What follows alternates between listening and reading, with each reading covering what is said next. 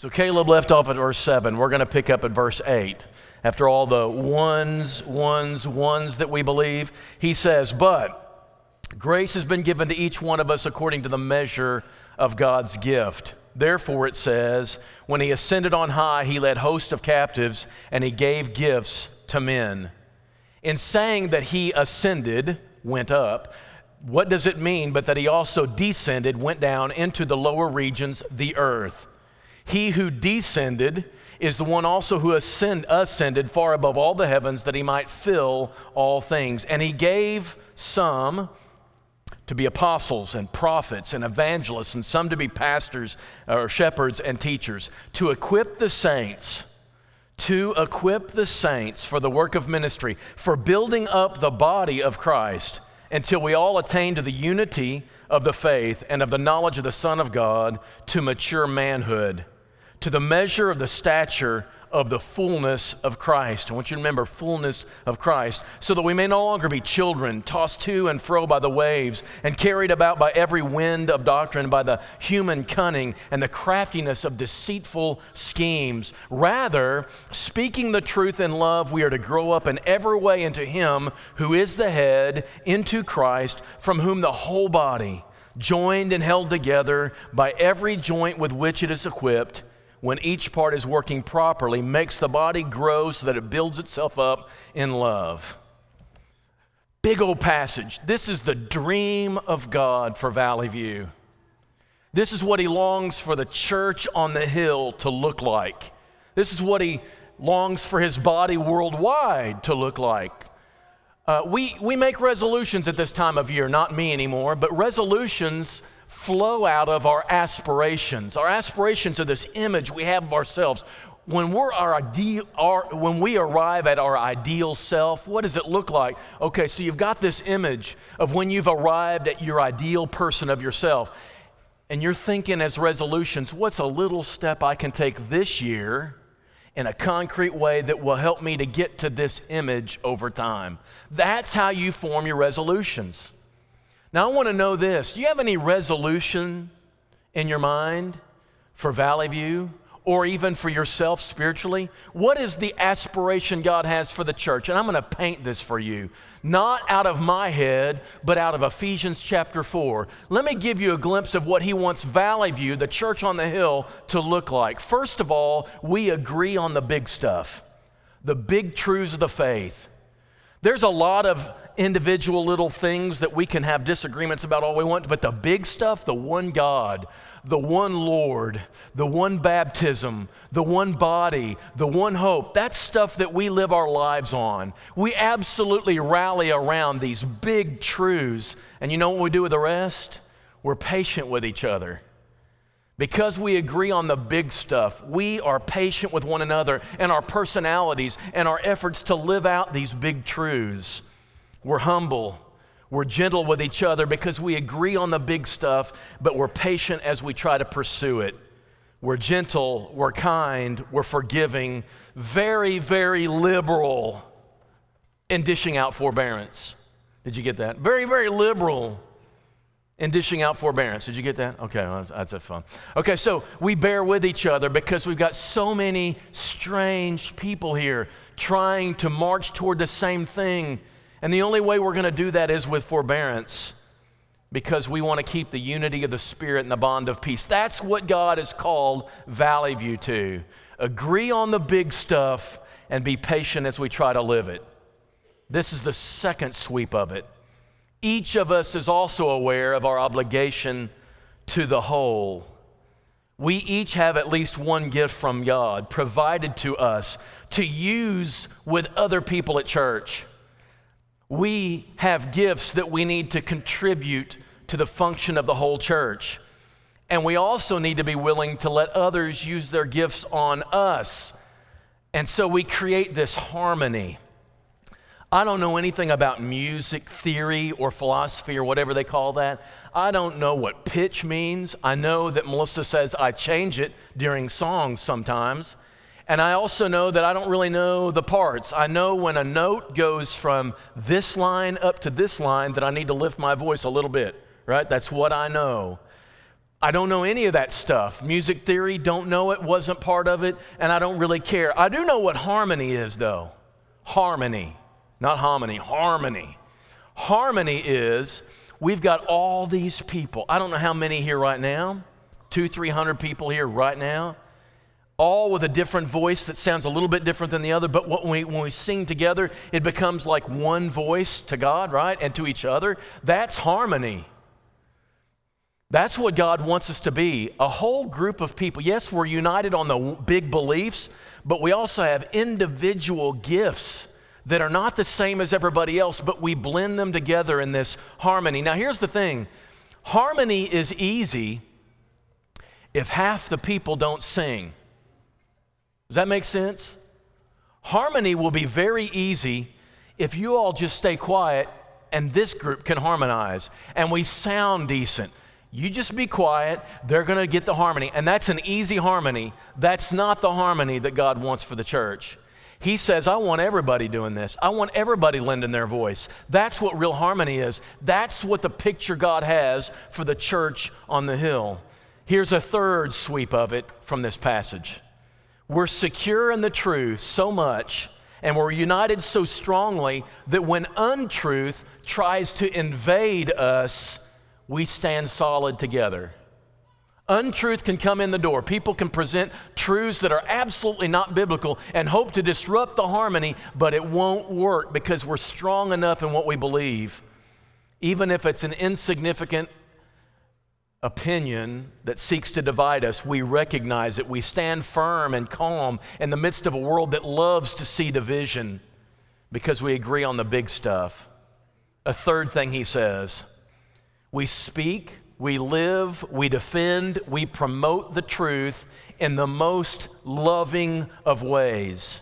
We're so spiritually mature that we become like Christ, and Christ was able to hold grace and truth together in tension. He was able to draw sinful people to himself without endorsing them or hating them. This was some kind of man Jesus was grace and truth. Sinners wanted to be around him, but he didn't compromise. They wanted to be around him and they wanted to be better. May we be a church like that. I want to see us have sinful people come into our midst and we love them. That's what I would love to see at the church on the hill. Don't make them clean up their act before they come and find the truth. A final thing he says and he paints it like this. We have our role to play and we play it. And we fit together with one another until we grow in the numbers. But more than that, we grow in our spiritual maturity and we look like Christ. That's God's aspiration for the church on the hill. Is that, a, is that an image that you'd like to see?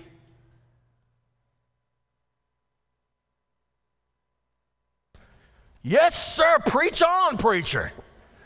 It's obvious I'm going to have to do this by myself. So I will. This is an exciting view, y'all. This is really what God has called us to. And I think what we've gotten accustomed to, we think that all God has called us to is to sit on a pew for a few hours.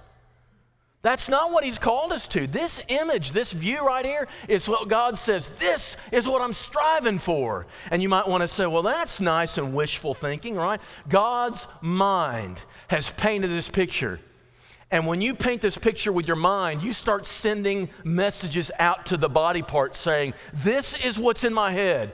This is what I'm looking for. And everything the hand does contributes to this image. Everywhere the foot goes contributes to this image. If God is in heaven, Jesus, the mind of Christ, okay, the head of the church is in heaven, and this is what's guiding him, what should the body look like? If this is what he's using, sending us signals. I expect this to be my body. This is my head. Now I want the, the body to follow through on this. This is what the church should look like. And you might want to say, yeah, that sounds all fascinating and sweet. And by the way, the world is looking for this, right? And the world's trying to legislate it and tell you how to do it. And nobody can agree because you got Republicans believing this way, Democrats believing this way, black people believing this way, white people believing this way. We cannot get along. And God says, I've got one aspiration for the church, and that's to show the world how this can actually happen. That's what he has. But you think, well, is that really what he thinks? Go back to Ephesians chapter 1 with me. Ephesians chapter 1, verse 22. After he describes Jesus as the head, Jesus is the head, he's the mastermind of this. Verse 22 He put all things under Christ's feet, gave him to be head over all things to the church. The verse 23, now he turns to the church and he says, which is his body, say it with me, the fullness. That description we just gave is, is, has a shorthand in Ephesians. It's called the fullness of God or the fullness of Christ. And what he expects the church on the hill to be is the fullness of Christ. God engineered it this way. You get that? He engineered this, this body, the fullness of Him who fills everything in every way. God, when He was crafting and creating and designing and blueprinting His church long before Adam was created, the church was in the mind of God before creation, correct? Is that right? Before it all started, I've got this blueprint. Now, if you want to know what engineering means, go ask Gary James, but I tell you not to because he will tell you. And after he tells you for 10 minutes what engineering is, you still won't know, but you'll appreciate the fact that he does. Engineering is this is what God designed it for. So you buy a big truck, you buy a souped up 100,000 horsepower truck that's a 4x4, it's an off road. And all you do is you buy this truck, you pay $70,000 for this truck, and all you do is go from home to church to Walmart back home. Next week, you get in again. You go to home, you go from home to church to Walmart and back home. And that's all you ever do with it. What a waste.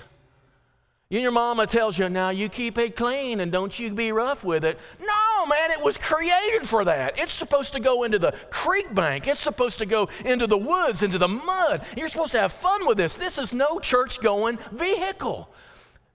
The church is not a sit on the pew one hour a week organization of God. That's not what He designed us for. And when we come to accept that that's all that it really requires and all that we really are going to give, listen, we're a souped up vehicle God has in mind to change the world, and we're sitting on a pew for an hour. How wasteful is that? That's not what we're created to do. We're engineered for greater things than this. And he says so. Turn to chapter 3 if you would, Ephesians chapter 3.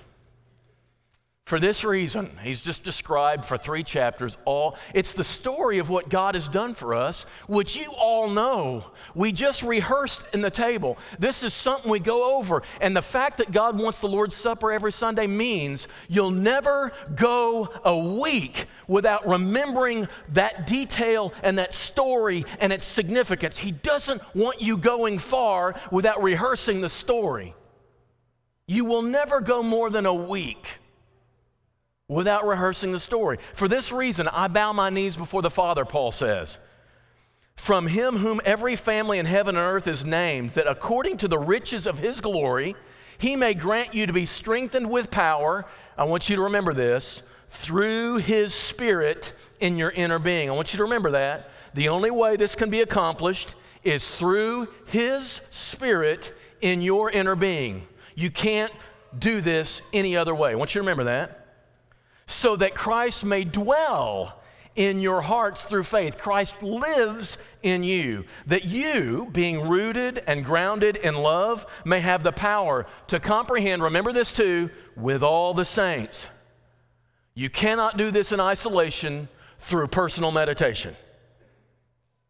It requires all the saints.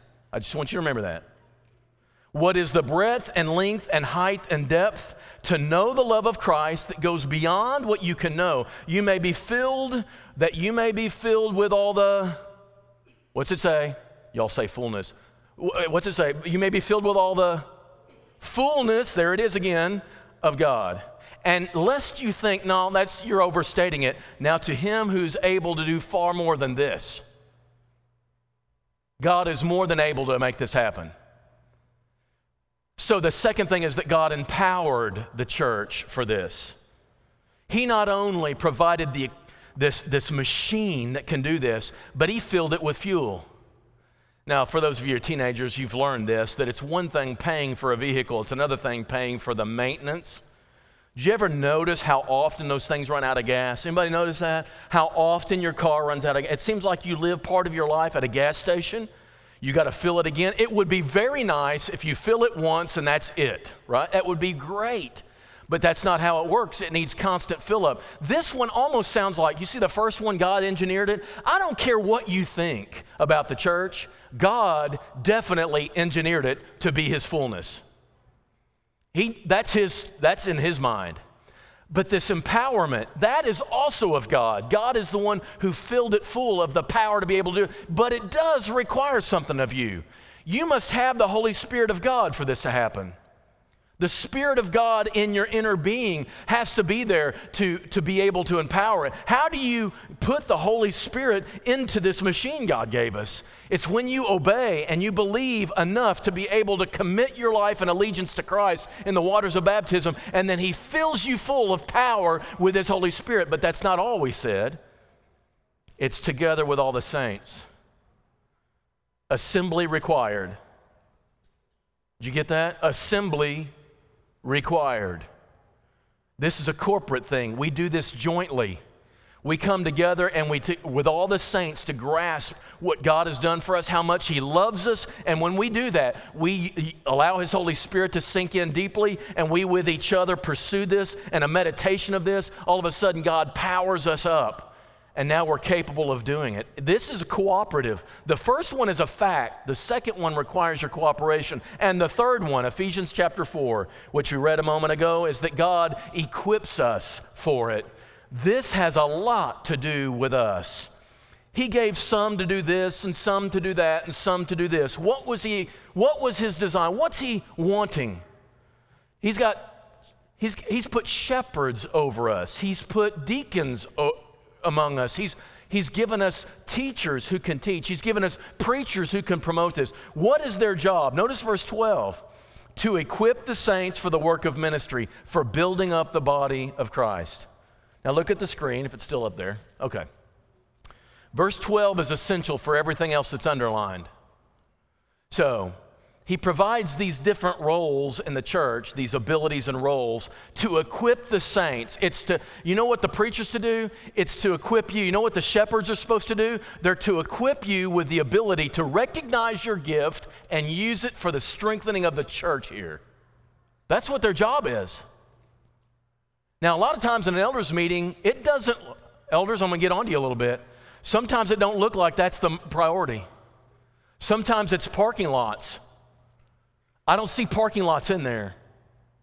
Sometimes it's this and that. It, the, we're here to equip the saints so they can do more ministry out there. And, and the preacher's got to do that too. He's involved in this, looking out there. What, what can we do and how can we put you to work in ways that make you flourish so that you grow and the church is blessed? And by the way, all the underlined words require that. If we don't have that going on, we can't be built up in the body of Christ.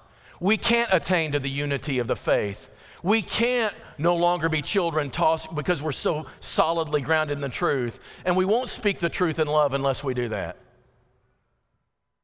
God equips us, but we've got to be the ones, the equipped ones, who do the work. God's there to empower us, He's engineered us for it, but we've got to be the ones to do this. No excuses. There's no real good reason for us to say, well, there's a reason why Valley View will never do that. And that's because of this and because of, there's no excuses. We've engineered, been engineered for it, we've been empowered for it, and the equipping is right here among us in our number. There's no reason we cannot reach the fullness of God in Christ in this place of the world. There is no reason unless the equipment doesn't work. If the equipment doesn't work, it won't happen. And that's y'all, that's us together. All right, so I need to make this practical, right? This is, this is the hard part, is making this practical. A few years ago at, at Kennett, we, we decided the brand of, of Slicer Street was going to be out of this. We're going to flow out of this. And I'm going to show you the logo we used, and I want to use it to kind of jog your head.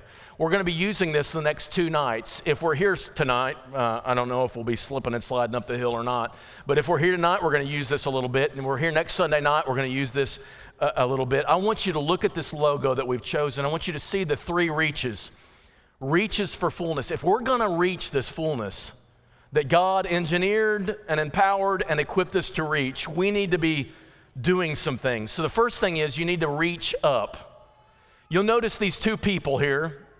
Um, this is, uh, this is not my artwork, I just found it. So these two people, they're reaching up to be like Christ. You see that represented in the cross as they reach up, they're striving to remember. They're striving to know why they're here. Reaching up is about worship, it is about knowing God, it is about prayer, it is about remembering in your mind what your purpose is because it is so easy to forget.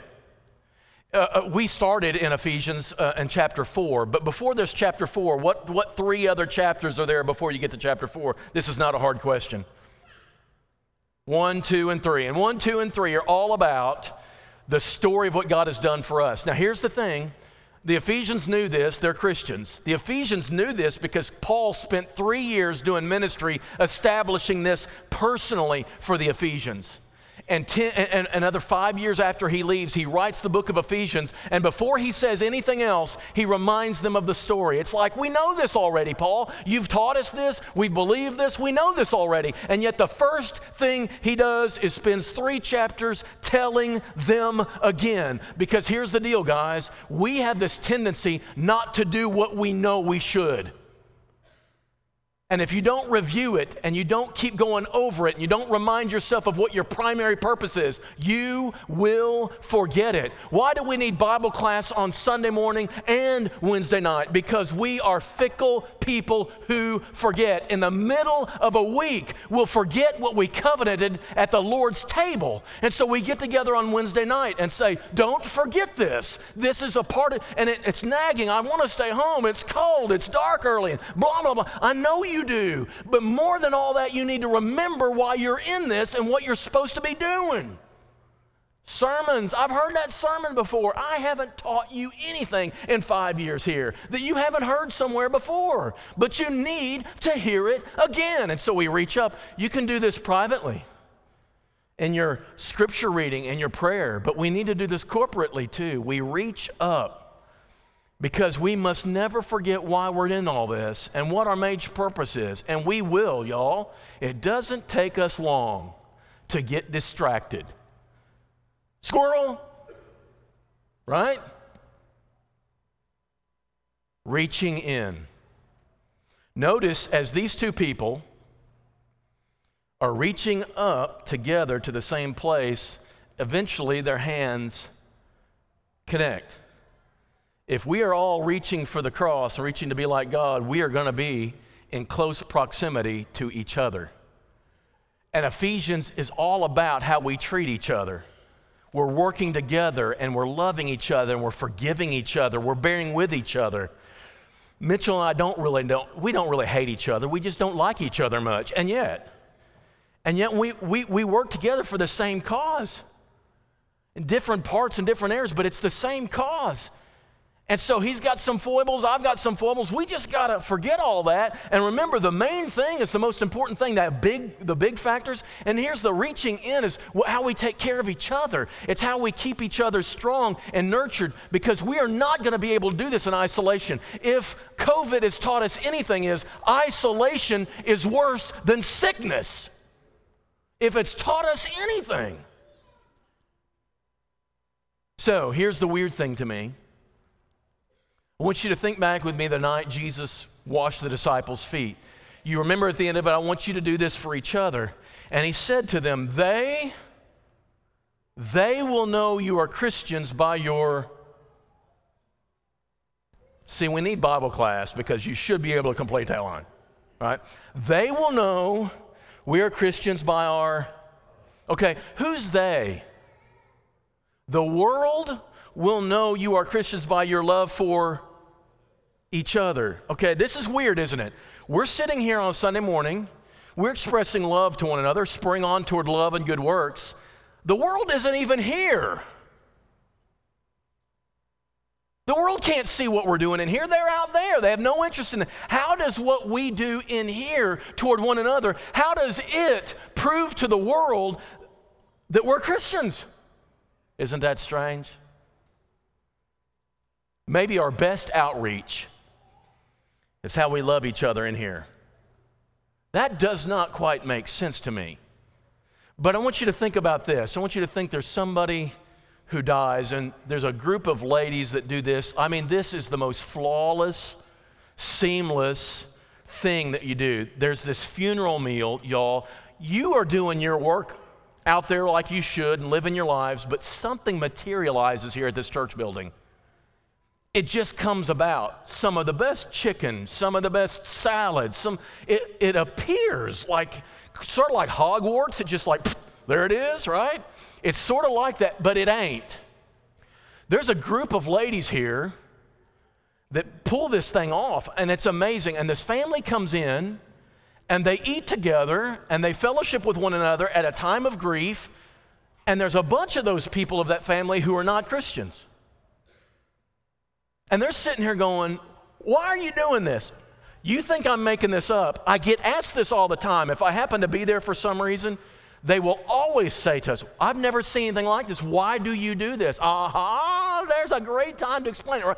Because what happens right there, our in reach is impressing people because what the world needs to see is that right there. It works this way with a college group. You ask the college group, and I'll say, Why are you guys coming to church? Their first answer is going to be, We love the preacher. That's their first answer all the time. It's amazing. It's a wonderful thing. I love the fact that they. Yeah. Okay, so that's not the first answer. They are getting, but, but notice this. This is what's interesting is a lot of these people that are coming now, I'm not pointing out who they are, some of them didn't come to church because of church. Many of them came to church because a friend was here and they're getting together and they're really enjoying, they're having some classes in the last uh, quarter that, that I was able to attend. And it was like I'd put those classes up with anything in any college or any, some stuff they're really, really hammering on. And they're, and they're eating together and they're getting together at weird places, doing weird things, and they share it with friends. And suddenly the friends come because they're like, that's something I want. That right there is something I want. And if that's where I need to go to get it, I'll be there. That's how our reaching in is seen by the world, and they want something like that. And there's no, y'all, seriously, there's no other place you can find that. Third one, notice their hands reaching out. They're reaching out to a world doing this. Come join us. They're living an attractive life. They're making some intentional effort. Some of it's lifestyle choices. Just the way we live our lives is a wholesome, attractive thing. But then there's also some intentional effort of trying to share with people at strategic times, at times that are just right, a, a, a, situation, a wording of faith. You need to, you can't do it without words. You must speak sometimes. But what they're doing is they're doing this, saying, Come join us. We want you to join us as we're on our road up to God. These three reaches, y'all, this defines the Christian life. And this is what a church that reaches for fullness looks like. We are concerned about making sure we honor God's will for, for us as a church, and we're, we're making sure we care for those who are already in it. And then we long and we do everything that we can to say to the people outside of it, You need what's here. We want you here. We want you here. That's practical. You can do this tomorrow. You can decide in the morning, I'm going to do something today that reaches up to the God I serve and reminds me of what I'm supposed to be doing. I'm going to do something, eh, however small, that reaches in and strengthens the community of the church. I can do something, however small, that reaches out in a, in a simple way that shows the world the nature of God. You can do that every single day. And if you do that, you're taking simple, concrete steps to be the fullness of God in the earth. We can do this as a church too. This morning, I'm telling you, these, this is the aspiration of God. The question is, what simple things are we going to do as a church this week, this year, this month that helps us reach that aspiration that God has? It's an aspiration, guys, that should be as much in our heart as it is in God's. He's the one who engineered it. We want to satisfy and please and be just like Him. This morning, if you've never responded because you're not in the family of God, you've never chosen to put on Christ in baptism, here's the deal that's His aspiration for you. You know what God wants for everybody? To come to a knowledge of the truth and be saved. That's His dream for everybody, but it is your choice. And this morning, you have a chance to make it. You can name the name of Jesus from your lips, be immersed, and rise to walk a new life, and take your, take your lead for life from the words of Christ. Or if you've done that and for some reason you've gone off road in yourself and you're just choosing your own way to live, and you know what God has said hasn't really mattered to you, there's some repentance necessary. Get back in line. That may take simply a prayer between you and Him, or it may take help from us, and we're glad to give it. Whatever it is, make sure that you're lining up with the will of God when you leave this place today. And strive to honor it daily this week for Him. Whatever you may need to do, do it now as we stand and as we sing to encourage you.